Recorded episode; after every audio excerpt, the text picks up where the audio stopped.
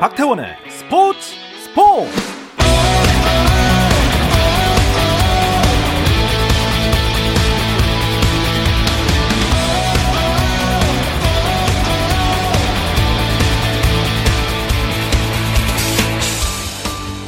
스포츠가 있는 저녁 어떠신가요? 아나운서 박태원입니다.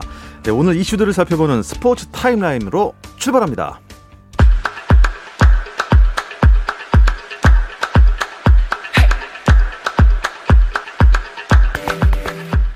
프로야구 경기 상황부터 보겠습니다. 롯데와 SSG의 경기 더블 헤더로 열렸는데요. 1차전은 SSG가 9대 4로 롯데 이겼고요. 2차전은 현재 진행 중입니다. 5회 초고요. 롯데가 SSG에 3대 1로 앞서 있습니다. SSG와 5위 경쟁 중인 키움 그리고 NC의 대결은 키움과 NC는요 6회 말이고요. 키움이 NC의 2대 1로 앞서 있습니다. 자, 2위 경쟁 중인 삼성과 LG의 경기도 참 궁금한데요. 5회 말인데 LG가 점수를 좀 많이 냈습니다. 10대 3으로 LG가 삼성에 7점 차 앞서 있습니다. 선두 KT는 한화의 경기를 이어가고 있는데요. 6회 말인데 한화가 KT에 2대 0으로 앞서 있습니다. 자, 4위 자리를 잘 지키고 있는 두산은 기아를 상대로 하고 있습니다. 6회 초인데요. 3대 2입니다. 두산이 3이고 기아가 2입니다. 미국 프로야구 메이저리그 샌디에이고의 김하성이 샌프란시스코와의 경기에 7번 타자 3루수로 출전했는데요. 6회 역전 솔로 홈런을 기록했습니다. 53일 만이자 시즌 7호 홈런에 안타를 하나 더 기록한 김하성은 팀의 7대 6 승리와 함께 5연패 탈출에 힘을 보탰습니다.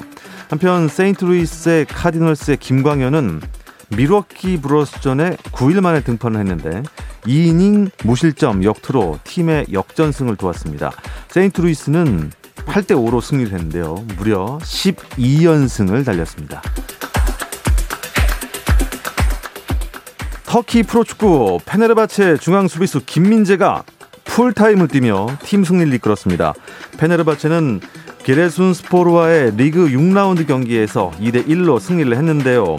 김민재는 5경기 연속 선발 출전했고 최근 리그 3경기 연속 풀타임을 뛰면서 팀의 주축으로 자리매김했습니다. 도쿄올림픽 양궁 3관왕인 안산과 또 2관왕인 김재덕이 세계 선수권에서 나란히 개인전 8강에 진출했습니다. 여자 단체전과 또 혼성 단체전에서 결승에 진출한 안산은 개인전에서도 8강에 오르면서 두 개 메이저 대회 연속 다관왕 등극 가능성을 높였습니다. 그리고 장민희 선수도 8강에 안착했습니다. 남자 개인전에선 김재덕이 8강에 합류했고요. 오진혁은 16강전에서 탈락하면서 그랜드슬램 달성에 실패했습니다. 프로농구 인천 전자랜드를 인수한 한국가스공사의 연고지가 대구광역시로 확정이 됐습니다.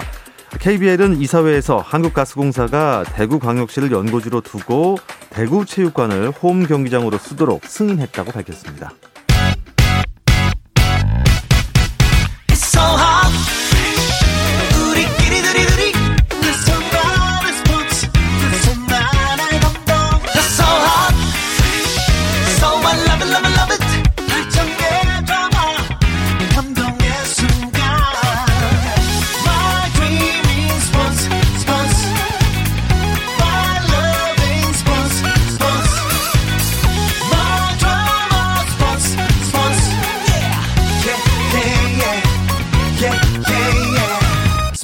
스포츠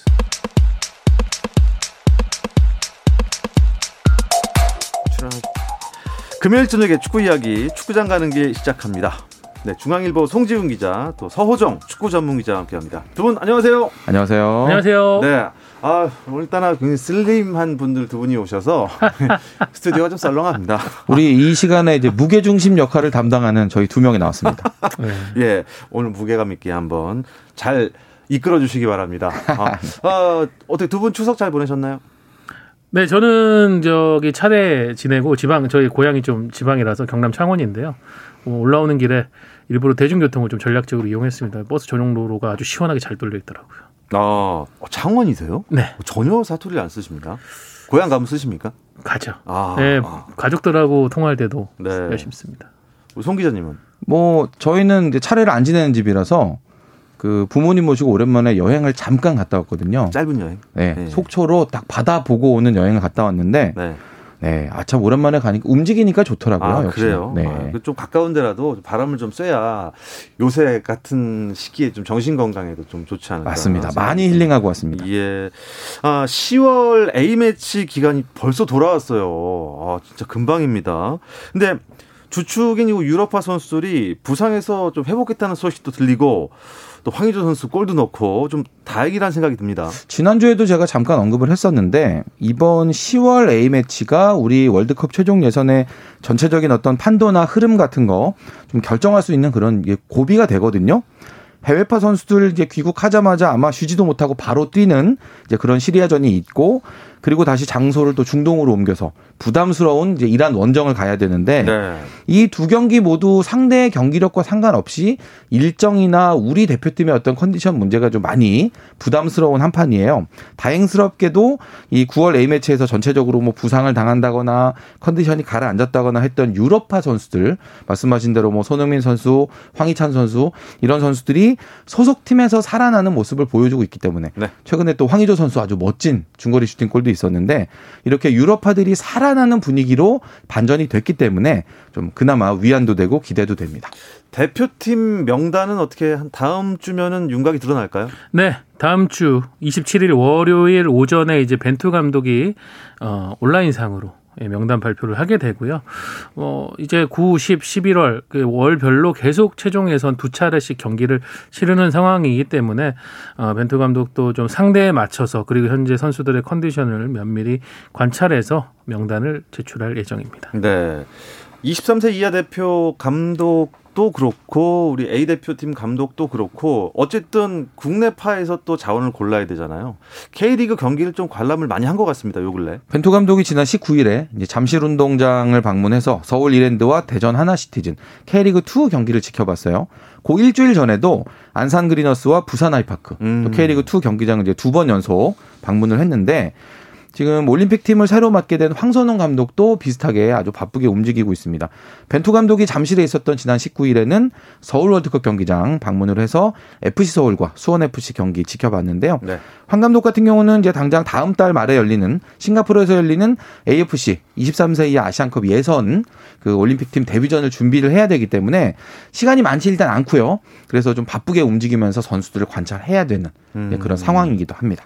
근데 벤투 감독이 좀 그걸로 유명하잖아요. 이제 기용한 선수만 기용하고 네. 약간 조금 보수적인 약간 성향이라고 했는데 이번에 K리그 두 경기를 관전을 했어요. 이걸 어떻게 해석해야 될까요? 그러니까 가장 좀 놀라운 게 K리그 2 경기장을 향했다는 투였어요, 투, 부분이죠. 맞아요. 네. 2주 연속으로 그렇게 향했다는 건데 어 아무래도 2부 리그라고 하기 때문에 선입견이 좀 있겠지만 최근에 K리그의 분위기를 보면 2부 리그에도 국가대표급 선수들이 상당히 가 있습니다.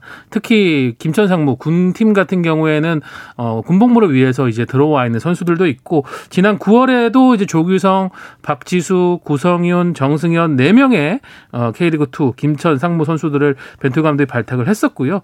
그 조금 더 이전 상황을 본다면은 어 당시에는 이제 경남 FC죠. 지금은 일부 리그인 강원 FC로 이적했는데 이정엽 선수 그리고 대전 하나시티즌의 이진현 선수 이런 선수들을 또 선발을 했고 어 서울 이랜드에서는 지금 김인성 선수가 또 맹활약 중이거든요. 네. 이런 선수들을 이제 체크하면서 어 K리그 2에서도 뽑을 수 있는 선수들을 음. 벤투 감독이 관찰하는 것 같습니다. 그렇군요. 이제 뭐 K리그 2라고 해서 실력이 안 되는 선수만 뛰는 게 아니지 않습니까? 그렇기 때문에 여러 가지 이제 어 대표팀 명단이 어떻게 꾸려질지가 참 궁금해지는 상황이고요.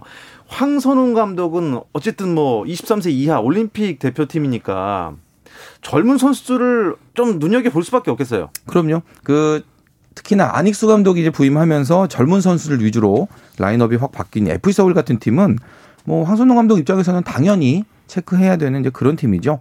황 감독이 갔던 날도 이제 조영욱, 이태석, 이한범, 백상훈까지 이 10대 후반에서 20대 초반 선수 4명이 어. 이제 선발 라인업에 네. 나왔었고요. 또 수원 FC에도 22살 조상준 선수가 선발로 나왔는데 그 이제 사흘 뒤에 파주에서 이제 그 올림픽 팀이 첫 소집 훈련을 해요. 그 명단이 이제 오늘 35 명단이 발표가 됐는데 조영욱이나 이태석, 뭐 정상빈, 엄지성 이렇게 지금 소속팀에서 주전급으로 뛰고 있는 선수들은 다 빠졌거든요. 아무래도 시즌 도중이고 이거 한 나흘 정도 모여서 하는 그런 훈련이니까 네. 황선홍 감독 입장에서는 일단 검증된 선수는 이제 빼도 된다라고 음. 생각한 것 같고 그동안 좀 많이 볼 기회가 없었던 선수들 중에서 네. 그 나흘 동안에 좀 집중적으로 찾아보자라는 그런 의도인 것 같습니다. 그래도 뭐 최근 K리그는 K리그 1도 그렇고 좀 약간 세대 교체가 됐다는 느낌 좀 들어요. 네. 왜냐하면 메탄 소년단도 있고 젊은 친구들이 참 많이 나왔어요. 그렇죠. 어, 황선홍 감독의 일단 1차적인 목표는 내년 열리는 항저우 아시안 게임입니다. 어, 항저우 아시안 게임까지는 이제 99년생 선수들이 뛸 수가 있어요. 뭐 잘 아시는 오세훈 선수라든가 송민규 선수, 조영욱 선수 이제 이런 선수들을 가동할 수 있는 마지막 대회인데 근데 이제 아시안 게임 뒤에 파리 올림픽을 준비할 때는 이제 그 연령대 선수들하고는 작별을 해야 되거든요. 예. 그렇죠. 주로 이제 활용해야 되는 선수들의 연령대가 2001년생, 2002년생인데 뭐 황선홍 감독 입장에서는 의원님 말씀하신 대로 좀 미소를 지를 수 있는 부분이 지금 얘기하신 메탄 소년단의 뭐 정상빈이라든가 또 광주 유스 출신의 엄지성 그리고 FC 서울에서 지금 의욕적으로 기회를 주고 있는 이태석, 이한번, 백상 이런 선수들이 바로 2002년생 한일 월드컵 아, 세대들입니다. 월드컵 세대구나. 네. 월드컵 중이들이 아주 그냥 예. 잘해주고 있죠. 그렇죠. 특히 뭐 이태석 선수 같은 경우 예. 이율용 선수의 장남으로 또 유명하고. 아, 맞, 네요 네. 이런 이제 2002년생의 어린 선수들이 올해가 K리그 데뷔 시즌인데도 주전급으로 활약을 한다는 부분은 황선홍 감독이 보기에는 장기적으로 팀을 음. 운영하는 데서 상당히 메리트가 될 수 있는 부분. 2002년생들이 이렇게 팔팔 날고 있습니다. 2002년도 월드컵 때 뭐 하셨나요? 저는 그때 그 사회 이제 딱 졸업하고 대학 졸업하고 네. 사회 처음 나왔던 아. 그런 신입 사원이었는데 네. 제가 저녁 때 야근을 빼먹고 축구를 자꾸 보러 가가지고 아하. 그 제가 결국 그 회사는 오래 못 다녔습니다. 네, 저는 그리고 지금 이제 기자가 됐죠. 저는 폴란드전 사흘 전에 입대했습니다. 아, 아이고야. 아 근데 그때는 정말 어, 국가적인 축제다 보니까 훈련소에서 다 보여줬습니다. 아, 아 그래요? 전 경기를 다 봤나요? 네, 봤습니다. 아, 근데 좋은 데 다니셨네. 그럼요. 네. 옛날 얘기는 그만하겠고요. 음. 자, 31라운드까지 지났습니다. 이제 뭐 열심히 달려가고 있는데 MVP가 수원 삼성의 이기재 선수 로 선정이 됐어요. 네, 사흘 전에 이제 수원 월드컵 경기장에서 열렸던 강원과의 경기에서 이제 환상적인 프리킥골 성공시키면서 수원의 3대 2 승리를 이끌었는데 수원이 이 경기 전까지 10경기 무승이었거든요. 아, 맞아요. 정말 네. 힘든 부진의 늪을 가고 있었는데 이기자 선수의 이 득점포를 앞세워서 이제 그 늪에서 탈출을 할 수 있었고요. 그렇기 때문에 뭐 수원 입장에서는 이기자가 살아나면 게임도 이기재라는 이제 그런 그 아, 이야기를 예. 실천할 수 있었던 그런 날이었고 그 승점 3점의 가치는 뭐 그냥 3점 이상이었다. 이렇게 설명할 수 있겠습니다. 이기재 선수가 잘하면 그 경기는 이기재. 역시 2002년도에 사회생활 하셨던 분이라. 네. 뭐 농, 남다르시 농구에 냉, 그뭐 허재가 잘하면 잘허재 이런 거랑 비슷한. 네, 역시 시간은 돌고 돕니다. 레트로가 유행이거든요. 네. 그럼요, 그럼요. 레트로까지 나왔습니다. 자, 추석 연휴 동안 참 관전 포인트를 지난주에 많이 짚어주셨는데 두 분이 뭐 주목했던 경기 어떤 경기들이 있었나요? 저는 이제 31라운드 베스트 매치로 뽑히기도 했었는데요. 22일 수원 월드컵 경기장에서 열렸던 수원FC와 성남의 경기였는데 수원FC도 지금 어, 승격 시즌임에도 불구하고 AFC 챔피언스 리그 출전권 도전하고 있고 성남은 지금 2년 연속 생존 경쟁을 하고 있는데요. 이 경기 상당히 팽팽하게 흘러갔습니다. 성남이 뮬리치 선수의 선제골로 앞서가면서 네. 어, 수원FC를 잡는가 싶었는데 수원FC가 적극적인 또 교체 전략을 통해서 따라잡았고 운명을 가른 것은요.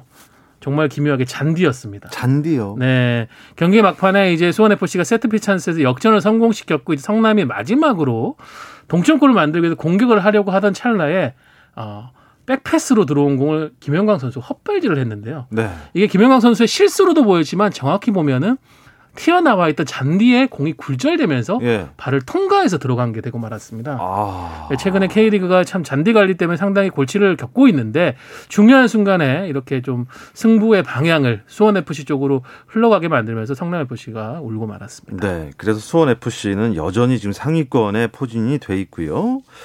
어, 11위 광주는 좀 추석 연휴가 좀 많이 암울했던 것 같습니다. 어떤 일이 있었습니까? 그 추석 연휴 첫날이었죠. 지난 19일에 치른 제주와의 경기에 후반에 이제 선수 교체 실수가 있었어요.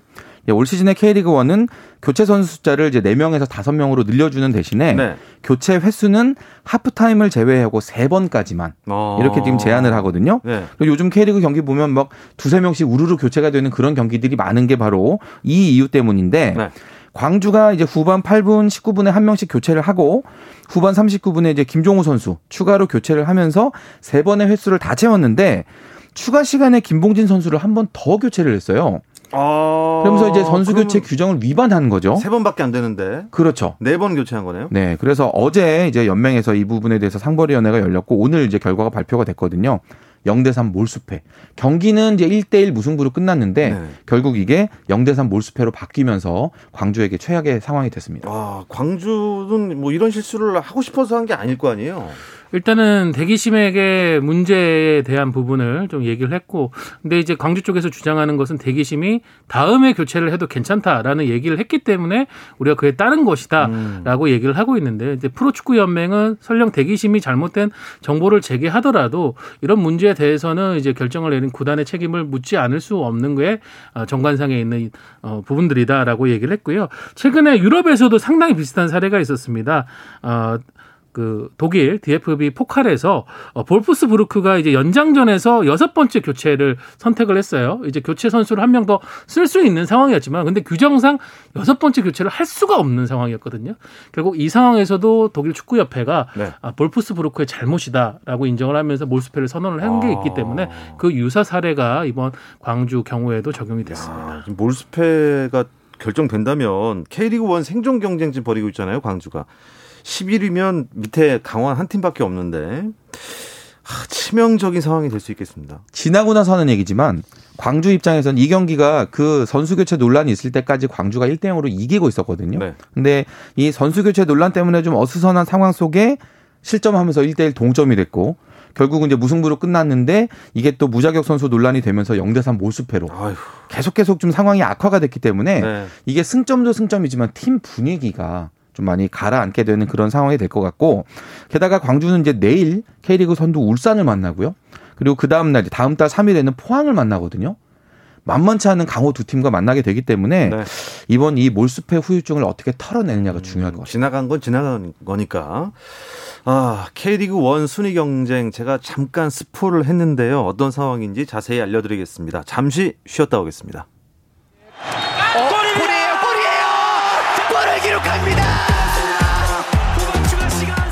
오늘 경기 놓쳤다면 KBS 1라디오 스포츠 스포츠 박태훈 아나운서와 함께합니다.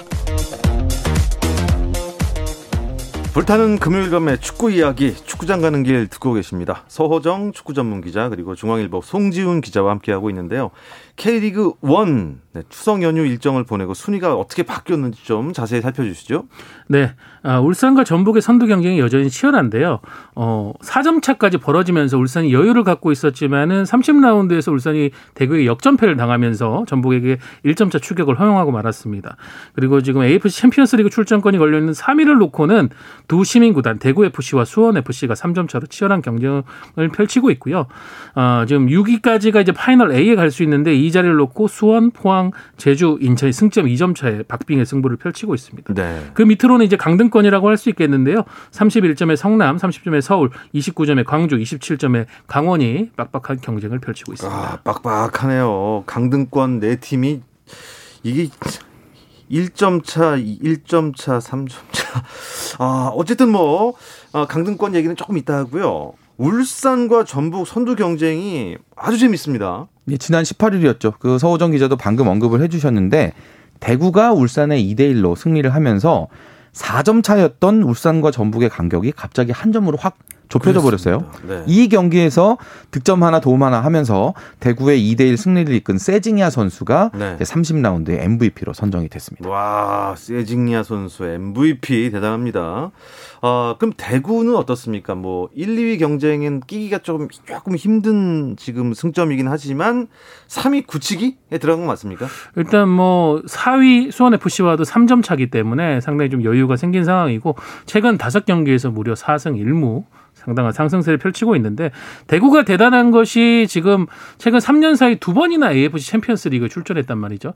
시민 구단이 일반적으로는 재정적으로 풍족하지가 풍족하지 않기 그렇죠. 때문에 예. 아, 전력을 그렇게 갖추기가 쉽지 않은데 올 시즌도 좀 기복은 있었습니다만은 지금 8월 9월 들어와서 무서운 상승세를 달리면서 어 2년 연속 지금 챔피언스리그 음. 출전권 그리고 통산 세 번째 챔피언스리그 출전권 확보를 위해서 순항하고 있습니다. 대구 FC 시민 구단이지만 이렇게 막강할 수 있는 것은 세징야 선수가 있기 때문에 그런 것 같기도 하거든요. 세징야 선수 귀하설이 나오고 있습니다. 세징야 선수 이제 한국 기와 관련 이런 이야기는 참 여러 번 네. 자주 네. 언급이 됐던 건데 이번에서 이제 그 울산전 끝나고 나서 기자회견하는 과정에서 이제 취재진의 질문이 나오면서 다시 한번 더 거론이 됐습니다. 세징야 선수가 이제 그 기와 관련 질문 받고 이렇게 얘기했어요. 내가 언제쯤 귀화할 수 있는지 좀 얘기 좀 해달라. 오히려 거꾸로 이제 취재진에게 물어보면서 언제든지 한국을 대표하는 선수로 뛸 준비가 야. 되어 있다. 좀 본인의 어떤 각오를 밝혔거든요. 그렇군요. 네, 저는 현실적으로 보면 세징야 선수가 귀화하는 게 쉽지 않을 것 같아요. 이게 결국은 세징야 선수가 이제 귀화를 한다는 건 우리 축구 대표팀에서 뛰겠다는 얘기고 그러면 대표팀에 뽑혀야 이제 귀화를 하는 것도 의미가 있잖아요. 네. 그렇다면 결국은 벤투 감독의 의지가 상당히 중요한 건데 뭐 세징야가 필요하다거나 좀 해달라거나 뭔가 이런 식으로 의견을 제스처를 보여준 적이 없기 때문에 네. 글쎄요. 제가 보기에는 귀화를 하더라도 당장 바로 뽑힌다라는 그런 좀 가능성은 좀 음. 낮지 않은가. 최종 예선까지 이미 왔으니까요. 귀화 선수들은 한국식으로 이름을 좀 고치거나 하지 않습니까? 만약에 세징야 선수가 한국식으로 이름을 고쳤다. 뭐가 좀 괜찮을까요? 지금 많이들 언급되고 있는 건 이제 서진야라고 해서 서진야. 예, 하필 또 이제 연고지가 있는 대구에 이제 대구 서씨, 저도 대구 서씨입니다. 아, 그렇군요. 예, 있기도 하고 이름도 약간 의미 또 비슷한 상황이기 때문에 그런데 그러니까 세징네 선수가 빠르게 기화하기 위해서는 역시 특별 기화를 거칠 수밖에 없는데 지금 뭐 대한축구협회 입장도 그렇게 적극적인 것 같지 않고 세징네 선수가 그렇다고 일반 기화를 하기 위한 뭐 한국어라든가 한국 음. 문화에 대한 어 이런 시험을 통과하기 위한 준비도 그렇게 되어 있지 않은 상황이라서 팬들은 기량을 보고는 세징네 선수가 참 기화를 해서 한국 대표 뛰었으면 좋겠다. 뭐 본인도 그런 마음 펼치고 있지만은 어 송준 기자 얘기해 주신 대로 여러 가지 상황은 좀 난관이 많습니다. 음, 이렇게 상승세 대구 입니다. 다음 상대는 어디입니까? 참으로 이제 공교롭게도 내일 만날 상대팀이 이제 4위 수원 FC네요. 아, 네. 지금 대구하고 몇이죠? 3점. 3점. 3점 나고 있는데 네. 대구가 만약에 이 경기를 잡으면 이게 6점으로 벌어지겠죠. 그렇죠. 이렇게 되면서 어떻게 보면 이제 선두권 3강 체제로 갈 가능성도 있지만 반대로 수원 FC에게 만약에 발목을 잡힌다면 네. 이두 팀의 승점 차는 사라집니다. 사라지죠. 네, 이렇게 되면 이제 아시아 챔피언스리그 출동 출전권 걸려 있는 3위 자리를 놓고 앞으로 정말 피 튀기는 음. 그런 경쟁을 해야 되는데 참고로 수원 FC도 요즘 분위기가 너무 좋아요. 맞아요. 네, 너무 예. 좋아서 대구가 이길 수 있다 이렇게 장담하기 사실 어려운데 일단 대구는 최근에 홈에서 3연승이거든요. 이 상승세에 좀 기대를 걸어보는 그런 분위기입니다. 자, 1, 2위 울산과 전북은 앞으로 어떤 경기 앞두고 있나요? 네, 울산은 저희가 앞서서 일부에서 좀 얘기를 많이 했던 광주를 홈에서 상대를 합니다. 최근에 득점력이 좋은 오세훈 선수, 박호 선수가 있는데 다만 홍명보 감독의 좀 고민은 수비 라인, 김기희 선수와 김태환 선수가 모두 경고 누적으로 결정을 하면서 수비 라인에 대한 좀 부담감이 있다는 부분이 되겠고요. 이 울산 경기가 끝나고 30분 뒤에 네. 전북도 홈에서 인천을 상대합니다. 음... 두 팀이 지금 뭐 매 라운드마다 도망자가 됐다가 추격자가 됐다가 네. 이런 상황이 반복되고 있는데 아, 이번에는 전북이 아무래도 울산을 추격하거나 어, 선두 탈환할 수 있는 가능성도 있으니까 내일 이 두 팀의 연속되는 경기가 상당히 흥미로울 것 같습니다. 음. 강원이 제일 밑에 있어요 지금 어쩌 어떻게 하다 이렇게 됐습니까? 꼴찌죠. 네. 꼴찌인데 지금 이제 11위 광주와는 3 게임 그리고 9위와 10위 성남 서울과는 4 게임을 덜 치른 상태예요. 아. 아직 경기 수가 적거든요. 네네. 그래서 순위나 승점을 끌어올릴 기회는 남아 있다. 라고 볼 수 있는데 결국은 이제 어떤 흐름을 가지고 이 남은 경기를 치르느냐 이게 중요하겠고요. 그런 면에서 본다면 이번 주말 성남전 이게 진짜 중요하겠습니다. 만약에 성남을 잡을 수 있다면 강등권 경쟁자를 이제 자리에 주저앉히고 그렇죠. 승점 3점 가져가는 거잖아요. 이렇게 되면서 팀 분위기까지 같이 끌어올릴 수 있는 반면 반면 이 승점 6점짜리 경기를 만약에 진다. 진다. 이럴 경우 경쟁자 성남은 도망가고 네. 네, 강원은 이제 이 꼴찌 상황에서 계속 머무를 수밖에 없기 때문에 위기감이 점점 조급해질 어. 수밖에 없겠죠. 일단 산 넘은 산인 것 같습니다. 어쨌든 지난주에 뭐 최하위다 어떻게 하냐 했던 서울이 이번 추석 지나고 나서 많이 올라갔어요. 어떻게 뭐 안심할 단계입니까? 어, 승점 30점 10위. 일단은 강등권에서는 벗어나 있습니다. 어, 서울이 K리그 1, K리그도 통틀어서 올 시즌 처음으로 감독 교체를 단행을 했죠. 그 효과가 나타나고 있습니다. 안익수 감독 부임한 뒤 3경기에서 1승 2무. 그 전에 이제 3연패 포함해서 좀 무기력한 모습이 장기화되고 있던 거는 이제 끊어냈는데 아직은 안익수 감독도 그렇고 주장인 기성용 선수도 그렇고 안심할 단계가 아니다. 우리는 매 경기가 결승전이다. 음. 매 경기 이긴다는 각오로 나가야 된다라고 강조를 했습니다. 음. 자, 근데 제가 사실 어제 오늘 계속 이 뉴스를 하고 있거든요. 중국의 헝다 그룹이 파산 위기다. 근데 이 헝다 그룹과 축구랑 좀 관련이 있잖아요. 그렇죠.